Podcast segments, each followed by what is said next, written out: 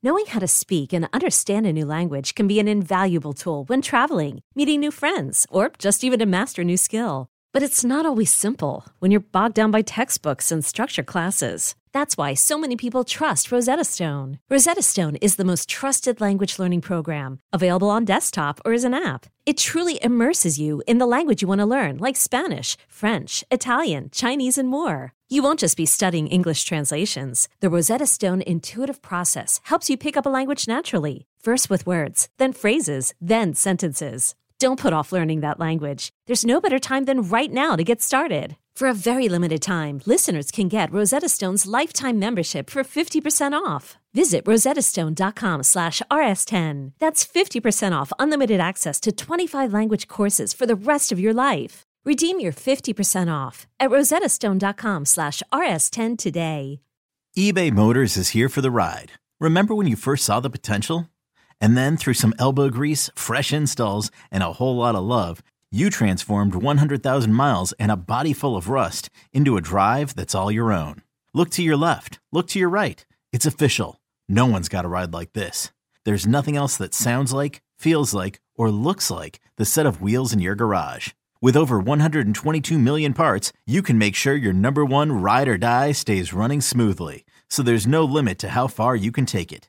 Brake kits, turbochargers, engines, exhaust kits, roof racks, LED headlights, bumpers, whatever your baby needs, eBay Motors has it. And with eBay Guaranteed Fit, it's guaranteed to fit your ride the first time, every time, or your money back.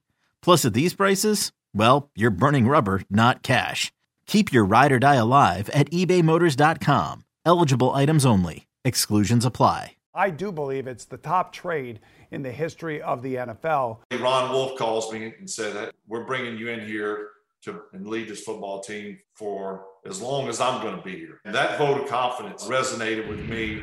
Today's special guest was the rarest of athletes who earned the ultimate accolade. He was a generational talent for the benefit of our younger viewers. I'd say that he was Patrick Mahomes before Patrick was even born.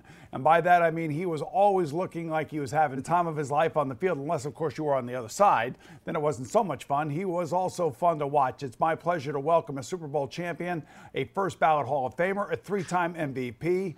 Brett Favre, welcome to Game Time, my man.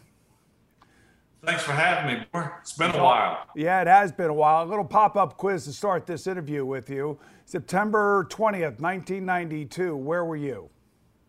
Playing against you. Yeah, you were. You know, Don Majkowski gets hurt in that game, and then all of a sudden you come in. And I actually watched the tape of that game last night before this interview, Brett. You and I weren't very good in that game. You know that. Uh, look, I had, I don't know how many fumbles and, and dropped interceptions. Uh, the, the, the, best I played was the last drive. Yeah, and you were awesome in that last drive. And of course, you led the Packers to a 24 23 victory over my Cincinnati Bengals. My career started spiraling one way, yours started spiraling the other. You make the next start against the Pittsburgh Steelers, and you never look back. To me, the most amazing thing you've ever accomplished is the fact you never missed a game due to injury. How is that even possible? You know, I, I never really thought about it while I was in, in the moment and playing. I just thought, what's the big deal? But as I, I've gotten removed from the game, uh, you know, for, for a pretty good while, and I think I played my best after injuries. Uh, for whatever reason, or in the in the, the toughest of circumstances, maybe it made me focus more. Um, I, I don't know, but the more I had success playing with injuries, the more I wanted to play with injuries, if that makes sense. I did compare you to Patrick Mahomes because there was a flair that you brought to the field. There's no question about that. I, I got a chance to see that flair a number of times playing against you. Uh, but I think that is for today's NFL fan to compare the two of you. And when you watch him play, do you see similarities? I, I, I do. I do. I think the ability to extend plays and the willingness to do that uh, certainly uh, is very comparable. And, uh, you know, I, I, I, say this when people mention the comparison. You know, I, not only he, but all the young quarterbacks that have come into the league are more equipped to play right away because the offenses in college are very, very similar to the offenses that are run now in the NFL. But I would say that he's a lot more polished. Uh, they protect the ball so much better uh, these days than than I did. It was almost like you were in a, a totally different element, and your personality basically came to light, fully came to light on the football field, much like Patrick Mahomes' does. Everyone has a comfort zone. Some find it, find it later in life. Some may never find it. But for me, I felt most comfortable on the field. I was petrified if I had to get up in front of my class in school and, and give a, a book report.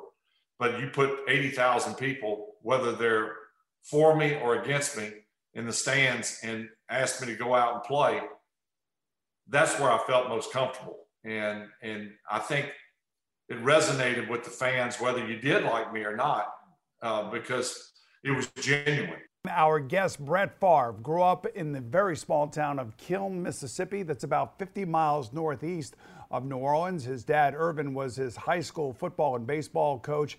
And it was football or baseball, Favre once said of conversations with his father. That's what we did, that's who we were.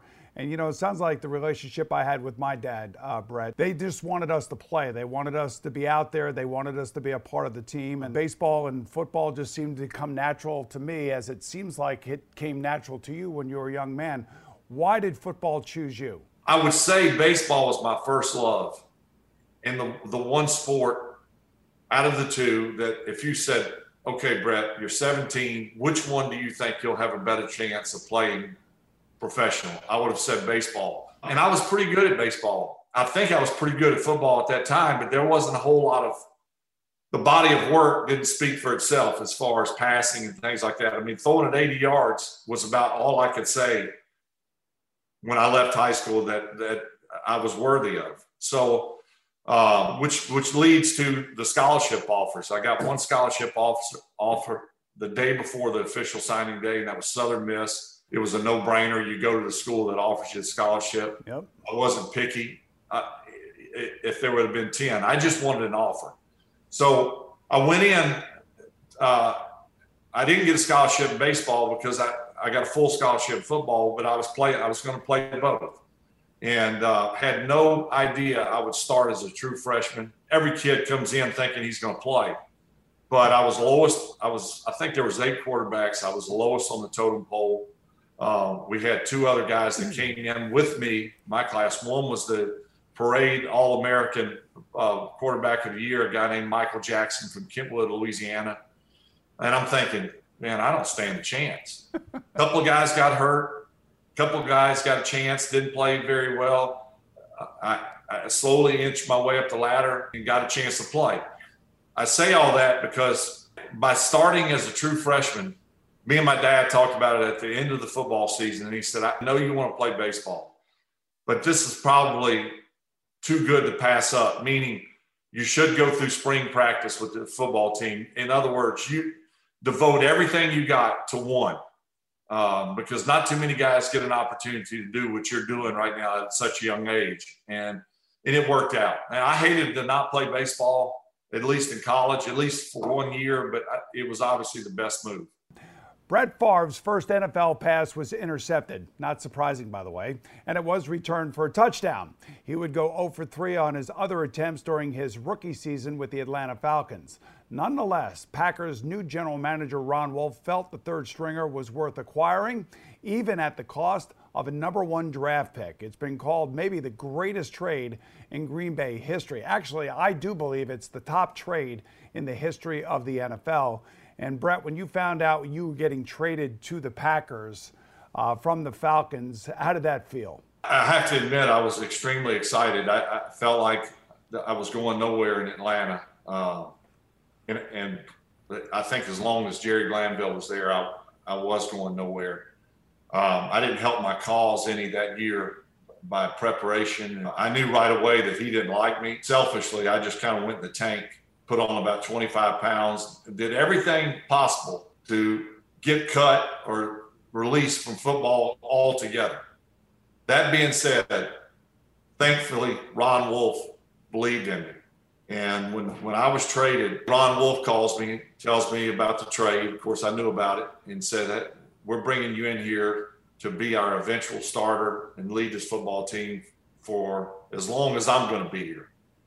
And that vote of confidence uh, resonated with me uh, until he was done uh, later on in my career. But I was extremely excited. I grew up kind of in a generation, much like yourself, where you knew every player on every team.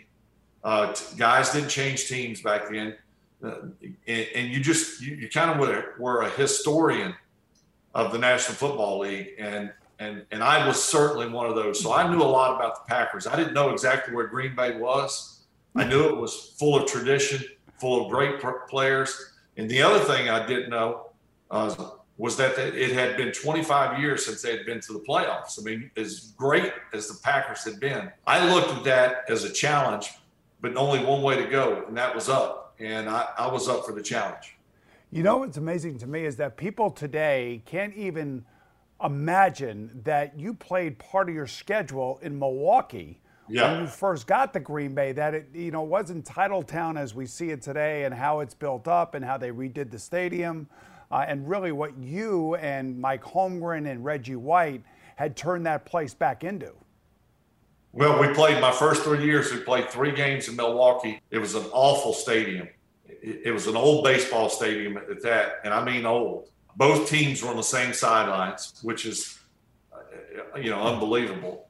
Um, but one of my maybe greatest wins, and one I, I probably feel most fond, fondly about, is beating Atlanta to propel us into the playoffs for the first time.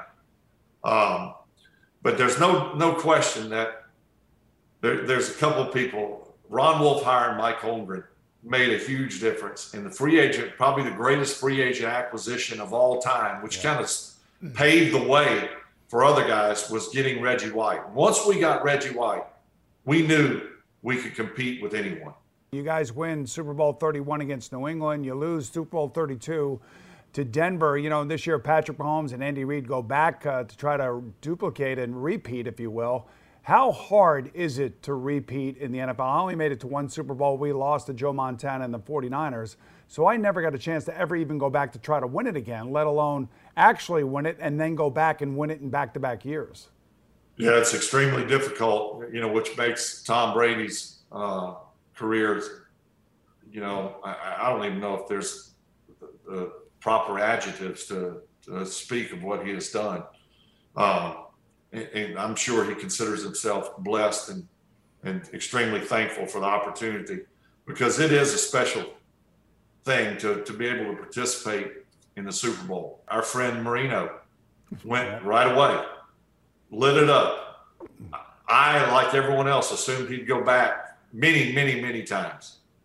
Um, but that wasn't the case. That just tells you how hard it is Despite his heroics, Brett Favre's marriage with the Packers did not end well. Aaron Rodgers would finally get the shot he waited three years for, and Favre was then traded to the New York Jets. That had to be like the wildest time in your life, leaving Green Bay where you had known so much success, and now coming into the meat grinder that is the New York Jets.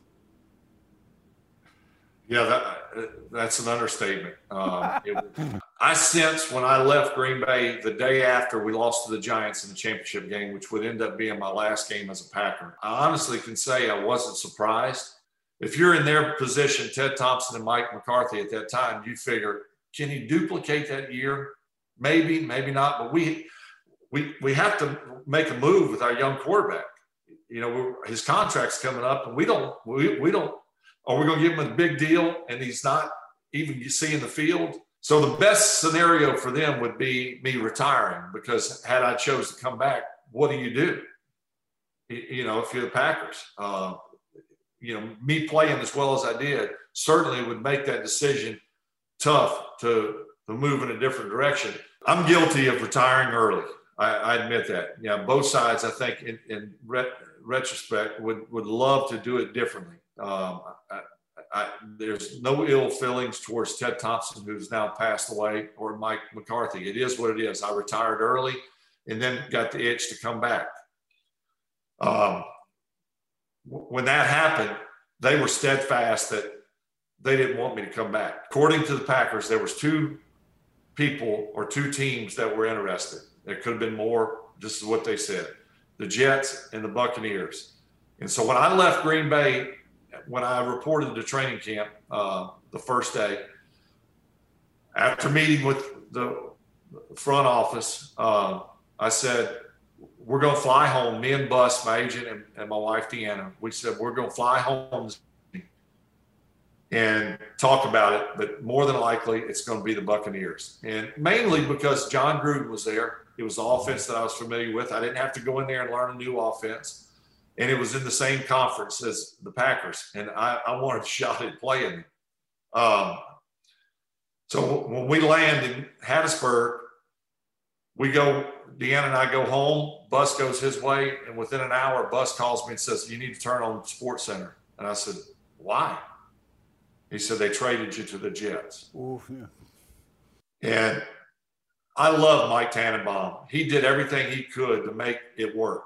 And I give him a ton of credit. And he was awesome. It was tough to go there because I knew I wanted to go to the Buccaneers. Um, and, and they they pulled a fast one on me before before I knew it. And I, I, really felt like the Packers won again. And I know it's not about me against a franchise, but that's you, you can't help but think if you were in that situation how just down in the dumps you are.